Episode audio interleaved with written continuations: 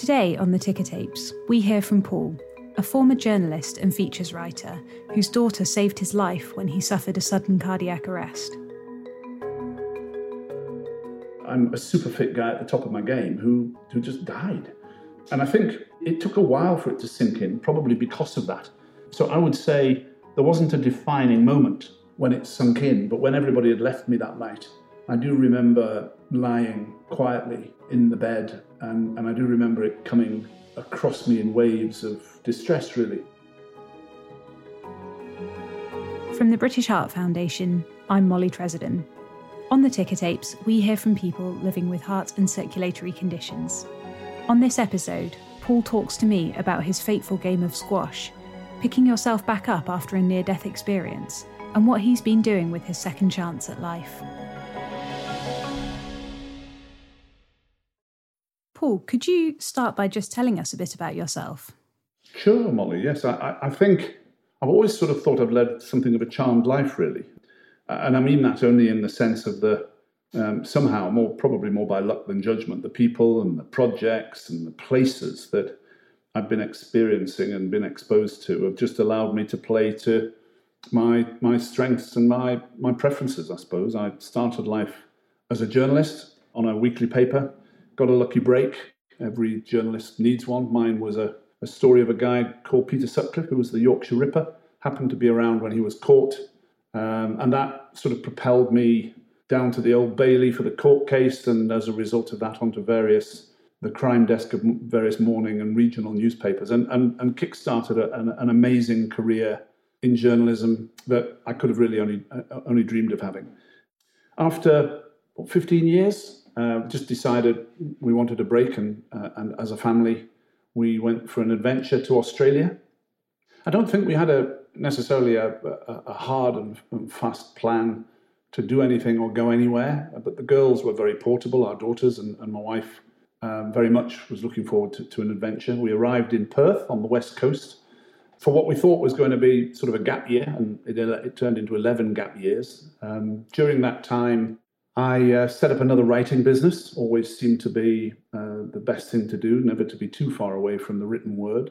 I'd made one or two pretty good business decisions, uh, but, but one catastrophic schoolboy error that pretty much cost us everything. And so it meant that I had to uh, look sharp. I had to uh, decide on, on doing something slightly different.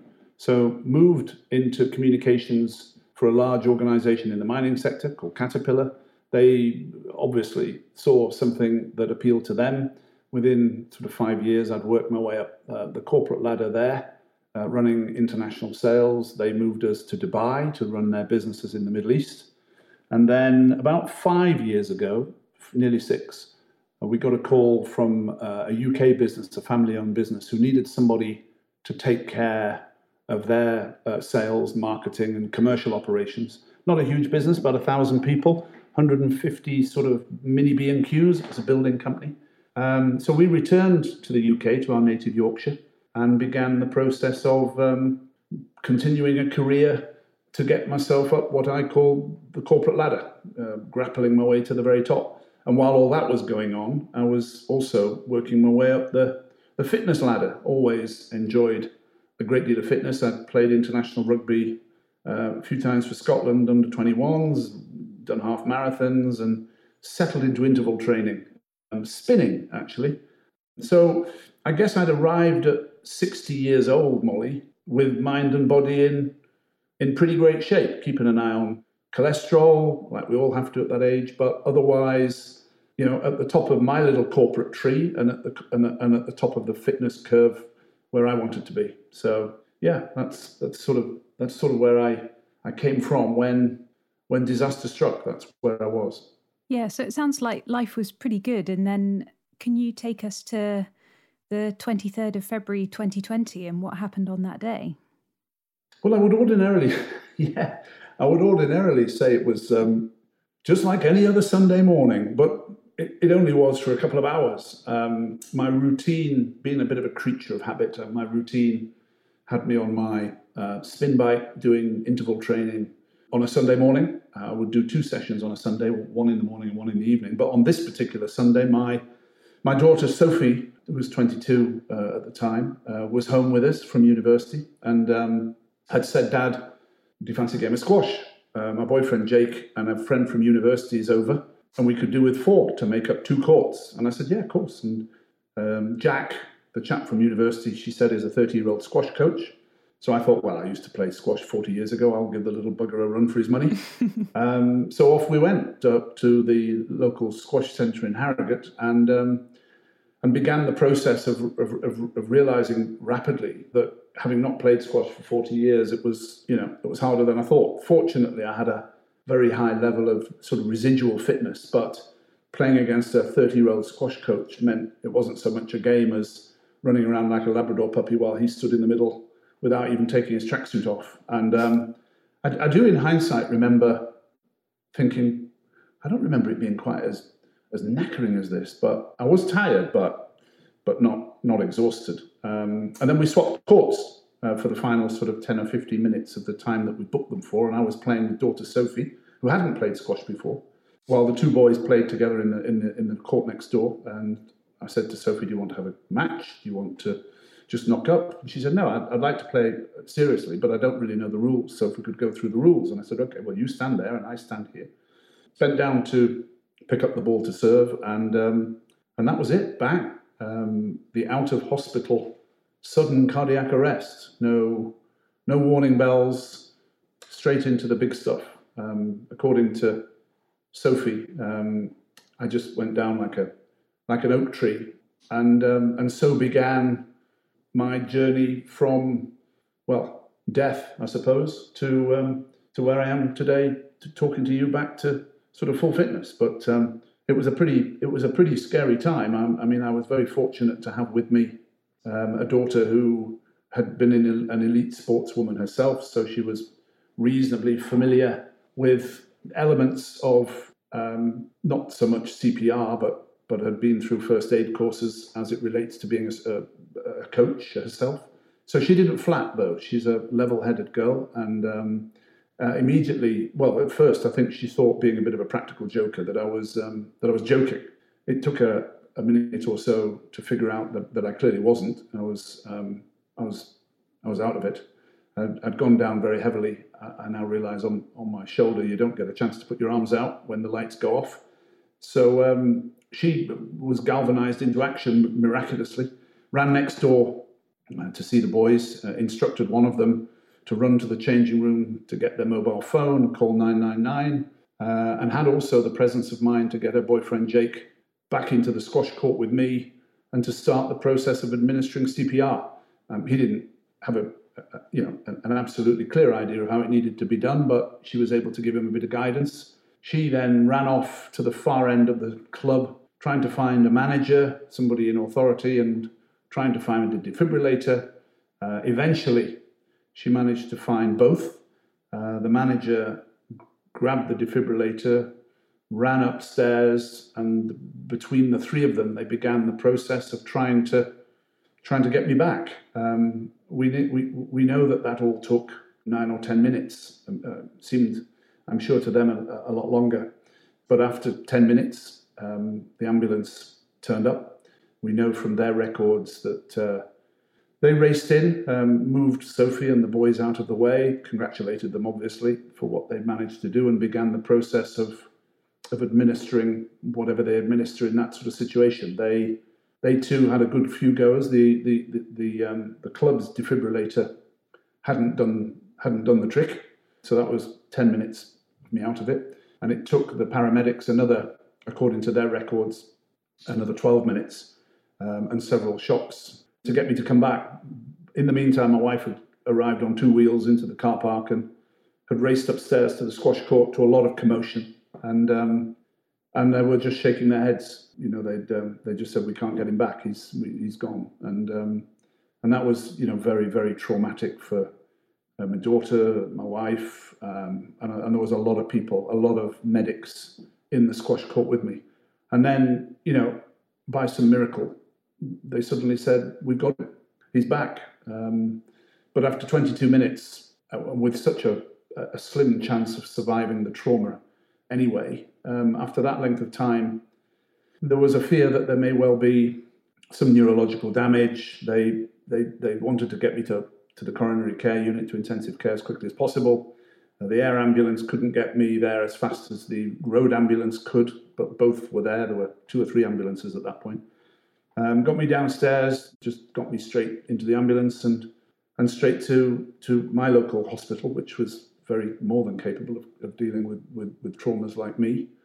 And then the first I knew, I'm in bed with my hands being held by my wife on one side and my eldest daughter on the other. It was it was a bizarre uh, occurrence, and um, and I you know I'm still coming to terms with it a year later.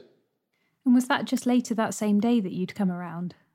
Yeah, I mean it was. Um, I, I understand it was it was about forty to forty five minutes after leaving the squash centre. Uh, the the journey to Harrogate Hospital took you know a matter of minutes, and um, and they had to do a fair amount of work when I got there, but um, but did it you know successfully. So I um, you know I was a little bit bewildered sitting up. You know what the hell just happened, and can I have a cup of tea, please? it was it was a the, the, the look on everybody's face really was was was priceless because I don't think that there'd been some people who weren't sure that I'd be back at all. My wife tells me um, she never doubted that I would return. Um, she she somehow had, somehow had been told to believe that I wasn't going to die that day, uh, or at least wasn't going to remain dead. And um, but everybody was you know rather bewildered and and looked as though they were at a loss like I was. But for me, it was just really a question of not really knowing exactly what happened. I know that um, boyfriend Jake uh, was nothing if not vigorous in his administration of CPR. So um, we knew at that point, after some X-rays, that four ribs had been broken. So I'd ripped the rotator cuff that on the shoulder that took all the weight. Um, so physically, I was, you know, I'd had pain relief, so I, I wasn't really aware of I was aware of the damage, but but I wasn't in immense pain. It was really just a question of just trying to trying to come down to earth really and figure out you know what had happened and, and come to terms with it. Um, but it was it was it was almost surreal. Um, by then, um, then my parents, uh, my uh, wife and daughter Sophie left me, and um, and went home so that I could get some rest. By that time, they'd contacted my youngest daughter, who was on an internship in Paris, She'd fled from the office, jumped on the first available flight, and was arriving in our airport that night. She turned up at the hospital. And of course, by the time everybody returned at eight o'clock at night, I'm sat up reading a magazine, you know, whistling a song kind of thing. And, and I'd love to say, you know, everybody said, so what happens then? What do you remember? Do you have a, you have a guy with a white beard at the end of the bed with a finger beckoning you? And, and and there's none of that. The, the, there's no recollection whatsoever from the point at which I picked up the squash ball to serve to the point at which I woke up with the people I love holding my hand, um, looking totally bewildered. Um, and, and, obviously wondering whether or not I was going to be able to hold a conversation. I understand that, that step one was waking up. Step two was was actually talking. Mm. And, um, and, and when I appeared able to do both normally, uh, there was a sort of collective cheer and sigh of relief. It was, um, it was, yeah, it was a, it was a hell of a day for them, I would say. Yeah. And do you remember, was there a, a sort of a moment where it really sunk in that you'd had a cardiac arrest, having had no previous problems with your heart? Well, they do explain. I mean, they were brilliant. The team, the CCU, the coronary care unit, specialist staff. It's an amazing ward, and and and my exposure to them up till that point, um, you know, obviously I'd been uh, the beneficiary of their expertise and their care. I think I think the only way I could answer that is to say that it was explained to me that I'd had a cardiac arrest. I I I, I think perhaps I was thinking, well, I don't remember having the elephant sat on my chest and the and the pain in the jaw or the arm, you know, as in a heart attack. Because uh, I think you know a lot of people that I've spoken to since think it's a heart attack that that you have that kills you. And you know, I now realise it's it's the heart attack that often leads to the cardiac arrest that kills you if it's going to. I think to go straight to the main course and miss out the starter um, is just a, it, it's even it's even harder to get your head around. So, so because you hadn't had a heart attack. Yeah, because I never had a heart attack. I, I, just I just I'm I'm you know a super fit guy at the top of my game who who just who just died, and I think it, it, it took a while for it to sink in, probably because of that. So I would say there wasn't a defining moment when it sunk in, but when everybody had left me that night, I do remember lying quietly uh, in the bed, and, and I do remember it, it coming across me in waves of distress, really. I remember bursting into tears, which, uh, um, you know, rightly or wrongly, I'm just not given to do that. And I just remember being being overwhelmed with a sense of distress and gratitude and just total bewilderment. And because of my background and you know my inquisitive nature, just desperately seeking answers to the questions that you know the, the why and the and, and, and the and the why me and, and the will it happen again. No, nobody could nobody could really explain at that point or had explained to me why it happened. Nobody was able to tell me um, whether it was likely to happen to me again, either there and then or the next time I got out of bed to stand up. So I think the sinking in was more a feeling of, well, what happens next then? Hmm. Yeah. Did you ever feel sort of angry? You know, you'd done, you had kept yourself fit and, you know, you were sort of in a, as good a state as you could possibly be, and yet this thing still happened to you. It's a, it's a, it's an emotional roller coaster, and and I if I underestimated anything, I certainly didn't, didn't underestimate the road to physical recovery. I had a feeling that that was going to take a while. I've broken God knows how many bones before playing, you know, fairly high level sport, so I was fine. Uh, what I had underestimated in my ignorance and naivety was the impact psychologically. Uh, and over the first few days, apart from being, um, you know, watched and, and looked after by you know expert medical stuff, you, you do get a lot of. I got a lot of visits from uh, ladies who were clearly looking at me and talking to me from a psychological point of view. I didn't quite know it at the time, to be honest, because they don't have a big badge or a sign over the head saying, you know, we're we're from the psych team. In fact, they're nurses, but they're specialist nurses, and and I and I and I think I I realised that there was. I realised that the journey back psychologically and emotionally, despite feeling my normal sort of slightly arrogant, bomb-proof self again, um, except for all these bloody wires everywhere. You know, I was having pain relief from my shoulder, pain relief from my ribs, so it was all very sore. But that's physio- physiological. In a weird way, Molly, being in pain meant I was alive, and I do remember on many occasions at night being in absolute agony but almost welcoming the pain as, as a beacon of reassurance that I was still alive. It was the psychological stuff when, this, when, when these lovely ladies came to talk to me, and, and I thought, well, you're lovely, aren't you? You're, you're just so, your bedside manner's amazing, you're articulate, you're considerate, you're tuning into how I'm feeling.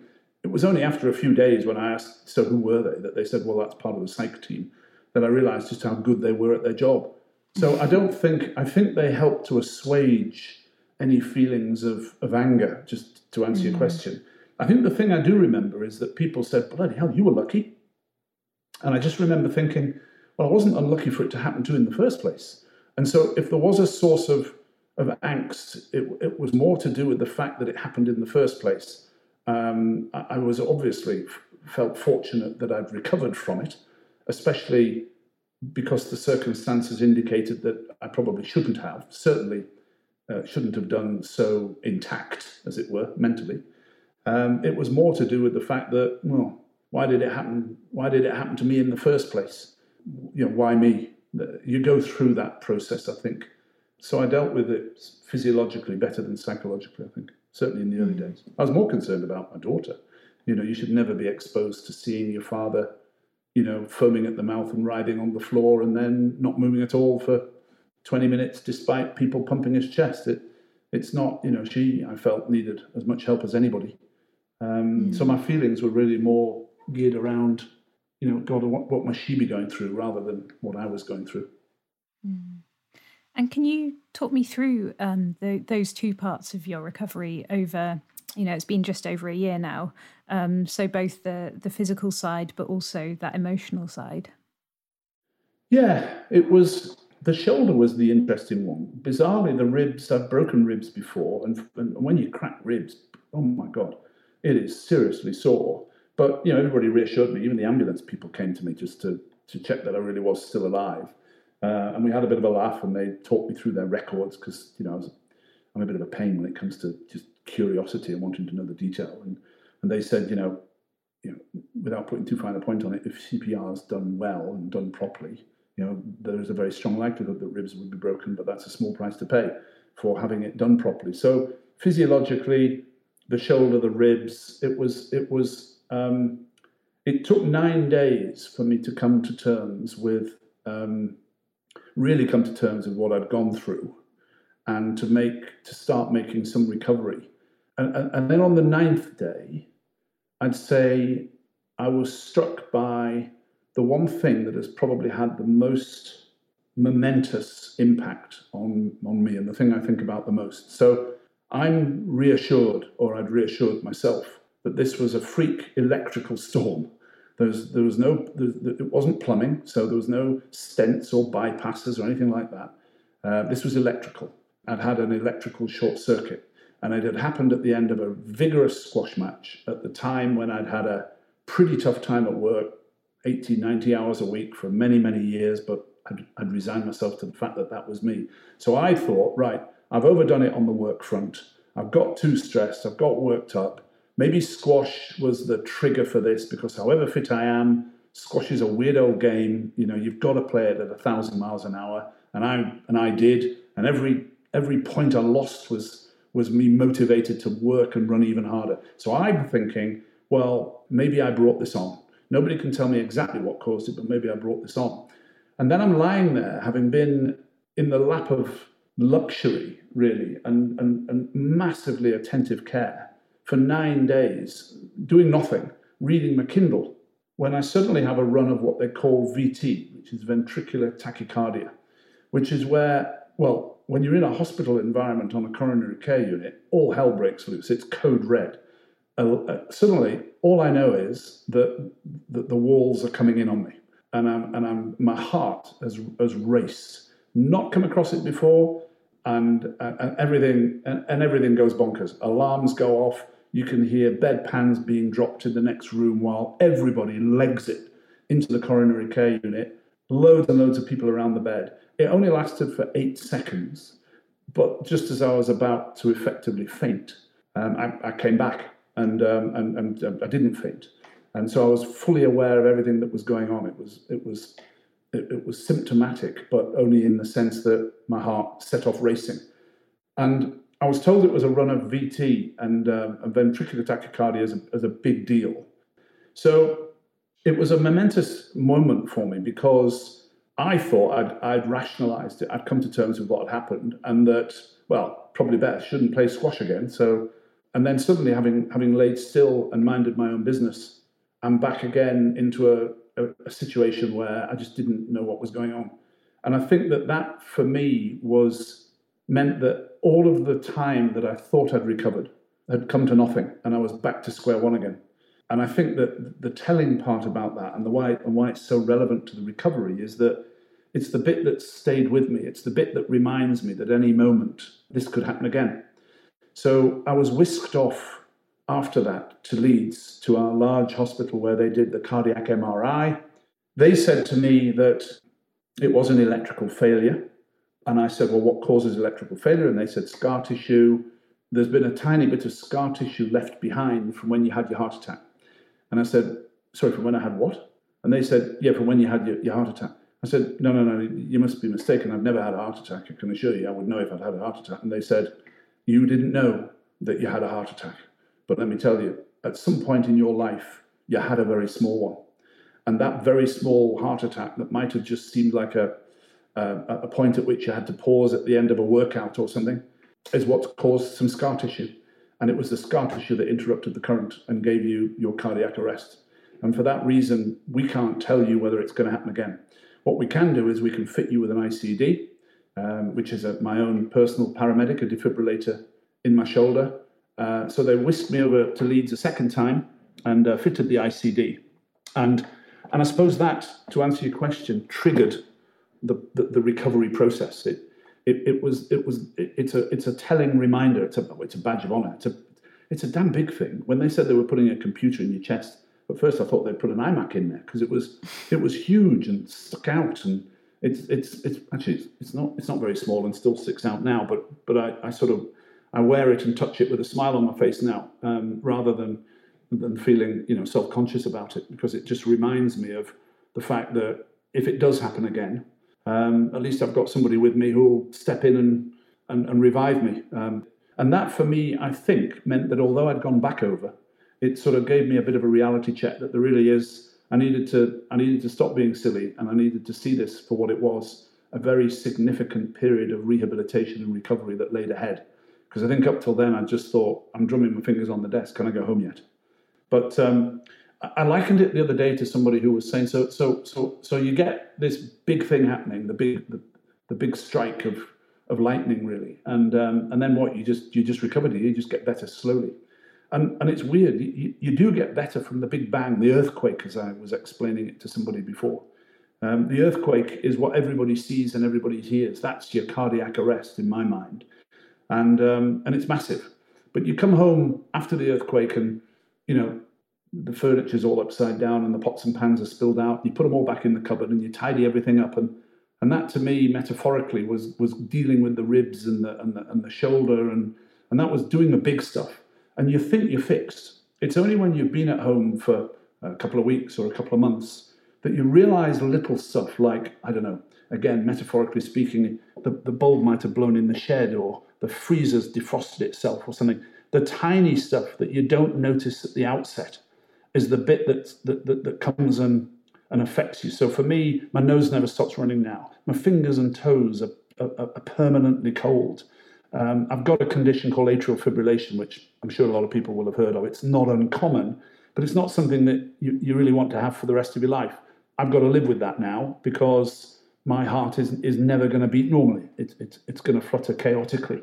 I've done all the usual research into why it happens and, um, and, and what I can do to fix it, and there really isn't much of a fix. So I, I, I haven't taken drugs before, and now I rattle. Um, that has a psych- psychological impact on on somebody like me who's always sort of steered clear of pills and potions and lotions. But but that's the downside of it, Molly. You know that's that's that's the downside. There are many many upsides. Um, um, I'm back on my spin bike. I'm doing it, you know, sensibly. I'm doing it, you know, within the within the guidelines of the cardiac team, uh, who seem very happy for me to be you know, back on the bike. Um, I'm walking a lot. I'm, I'm, I'm, I'm not working anymore. I'm, I'm not quite semi retired, but I'm doing some new stuff now, some stuff that I'm loving. I've given up, I've hung up my corporate suits and my corporate tie. I've given away my posh car, and I'm living a much simpler, uncluttered life that I'm, that I'm enjoying. So I think the recovery has been, has probably taken a year, but, but not, the physio, not the physical side of it. The physical side of it with a load of great physio. Took you know three or four months. The psychological side is the bit that um, that nobody sees. They can they can they can see or hear you wince with broken with broken ribs. Um, what what they can't see is um, is is the mental instability and the uncertainty that you that you go through. Um, but I'm you know I'm, I'm I've made good progress, and and more importantly, I've managed to help a lot of other people who've done it far worse than me um, and I'm and I'm loving doing that as well. Mm. So I think the thing I the, the thing I like to remember though is that if I'd spin on if I'd been on my spin bike that morning and, and instead of playing squash, which would have been the norm, I'd have been I'd, I would not be here. I'd have been on my own. Nobody would have known. If I had had a daughter who, bless her, had, fro- had freaked out and, and, and frozen rather than leaping into action, I probably wouldn't be here. If we'd had a squash club manager who hadn't, would you believe, the previous week been on a refresher course for what to do if people drop dead in the squash court. Um, and if there'd been no defibrillator working operationally um, as well as it was or as accessible, I wouldn't be here. So my entire life now is is is really focused on being thankful for for small mercies that turned into a very large mercy. So very grateful and, and very grounded with it. Was that quite a conscious decision? Was it almost like an epiphany when it was sort of, that's it, the corporate life is done, you're going to completely change the way that you live? I had convinced myself that that, that was a major contributing factor to to what happened. I think levels of stress when they're that high for so long, I'd just become acclimatized to it. I didn't even recognize stress. Mm. I, I, I, but you know, people who know a lot more about these things than I do, when you explain the lifestyle that I had, that I felt was well, well within my capabilities, uh, when you explain it, they just say, "Well, you're weird." You know that that's just not normal. Why? Why would you push yourself to that extent? It never felt like I was. I had a job to do, and I, I just did it to the best of my abilities. Um, so I think it was something of an epiphany, uh, in that I realised that that just wasn't good enough anymore, and I owed it to the people who I value most in life to not put them through another morning like that. Forget about what I had to go through. You know, I just wasn't prepared to sacrifice uh, the things that that I realised were, were, were so valuable to me. So, you know, I, I stopped the 80 hours a week. I set up a new business coaching people in, in, in mental wellness and, and, resilience. It's called Wordplay, uh, and it's it's a fairly new business. I'm, I'm working with some people who I love working with who've got astonishing, extraordinary stories of their own as well. So, you know, we're all working with people who need more resilience and more mental wellness. I'm focusing my energies on people who've been through the experiences that I've been through because so many people are just just have not emerged from it at all well. So that's other cardiac arrest survivors. Yeah, if anybody's been through it or have or have perhaps lost somebody, you know, i have I've enjoyed a year of speaking to a lot of people, having put myself out there to help. I've been, you know, delighted and, and tremendously privileged to have been able to work with other survivors who are just not well. I do say that I am battling still with an all-encompassing fear of, of it recurring. Um, mm. yeah, nobody can tell me really why it happened. So why wouldn't it happen again? Yeah, I've got I've got a defibrillator, but by the sound of things, I don't really want that to go off. Um, I do know it'll fire eight times before it gives up on me. So I've got that, but but there is a fear that it's going to happen again. Um, I'm I remain bewildered, Molly, by the second chance, the notion of being given a second chance. You know why and why me and and am I supposed to be doing something more worthy with it? I, I know it sounds, I'm not getting the words out all that well, but you know, it, it, it, it is all about, I've been given a second chance against all odds uh, for a reason. So I just want to make sure that I, I, put the time I've got to the best possible use. And, um, and I'm enjoying doing that. And that's, that's something you've got to get used to. Mm, and it sounds like you are doing that by, with your work, helping other people. Well, I'm, i learned very early on, and, and, the, and, the, overriding message that I've been able to share with people who, who you know, and my advice, I suppose, to anybody who might be in a similar position is, you know, uh, get talking. Um, particularly men don't seem to talk very well about particularly psychological or mental illness or you know instability. Get talking, guys. You, you, you know we need to talk more. Um, the more the more you talk, the more you realise that it's about getting better, not getting bitter. Um, it's easy to be bitter. You, you, mentioned anger earlier on. You know, it, it, it's easy to be angry. Why me? You know, why me is a much more powerful emotion than thank God I got through it. You, you, you seem to be dragged back inexorably to the why me. It's easy to be bitter. It's, it's better to get better. Um, you will feel vulnerable. It, it, but vulnerability is such a strength. I realize now, and I didn't. I don't think I realized it before. Um, only the strongest people are strong enough to, to be vulnerable and, and to and to talk about that vulnerability. We, we've got to get people who've been through this, who want to just sink inside themselves and bottle it all up. We've got to get them to talk. The more I've been able to talk to people, the more it's clear to me that they have derived benefit from just sharing my experience hearing what I did to try and get myself through it, the coping strategy that I developed, the belief system that I had to put together, I was very fortunate. I was able to find a quiet space deep down inside when it first happened and say, right, Paul, you've got to get through this. You've got people who are depending on you. You, you, you can't you can't leave them. You've got to get through this. You've got to fight it. So I developed. I didn't know at the time, but I did, I'd obviously developed a belief system or a coping strategy that got me through the ne- through the year. And it's that coping strategy that I'm enjoying sharing with people. And so, you know, everybody, you know, feel don't worry about feeling vulnerable. It, it's a strength. And I suppose the next thing is CPR. You know, somebody said to me, "You need to go on a CPR lesson," and it, and it, it seemed a little bizarre at the time, but next time it might be me next to somebody, and I don't mm. want to feel like a muppet for letting them down. And I, and I don't think I don't think we've yet kind of got there, despite the amazing work of organisations like yours, the, the, the British Heart Foundation, which I'm a massive supporter of. And and do you talk about it with your family still? Yeah, w- w- Sophie, my eldest daughter, who who was there obviously, and and well, did all did all the hard work. Took a while to to get used to it. I, I you know I did suggest that she perhaps got a little bit of professional help, but she's worked her way through it herself. And and I think again talking about it has has been quite important. It's it's not a taboo subject. We we had a big laugh at 10:45 on February the 23rd this year, a couple of months ago, which was I was quite surprised to hear people on various forums celebrating. You, have got apparently you've got to celebrate each birthday, so rebirthday. So apparently that was my first birthday. I, I didn't know that that was how it worked, but I do now. So we celebrated my my my rebirth day with a with a laugh and a and a joke and and um, you, you you've got to talk about it, and we do talk about it as a family a lot. In actual fact, the the interesting thing is that my youngest daughter probably uh, took the longest to come to terms with what had happened. And I think that was because, ironically, she wasn't there. You would never want your children to watch you go through that.